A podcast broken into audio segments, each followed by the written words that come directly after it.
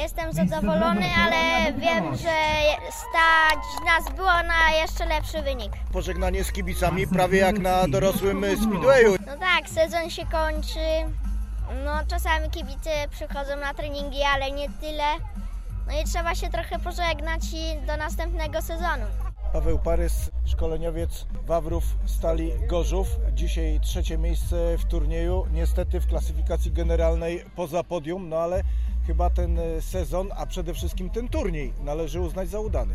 Jak najbardziej. Po wczorajszym e, turnieju indywidualnym ze zmiennym szczęściem, dzisiaj już chłopaki wyeliminowali błędy. Przede wszystkim było trochę spokojniej, bo no wczoraj po całym sezonie jazdy gdzieś tam na innych torach, gdzie wiadomo w trochę innej oprawie to się odbywa, u nas zawsze najwięcej kibiców, też swoi kibice przede wszystkim, przychodzą całe rodziny kibice, chłopcy gdzieś tam mogą się, mówiąc kolokwialnie, przepalić.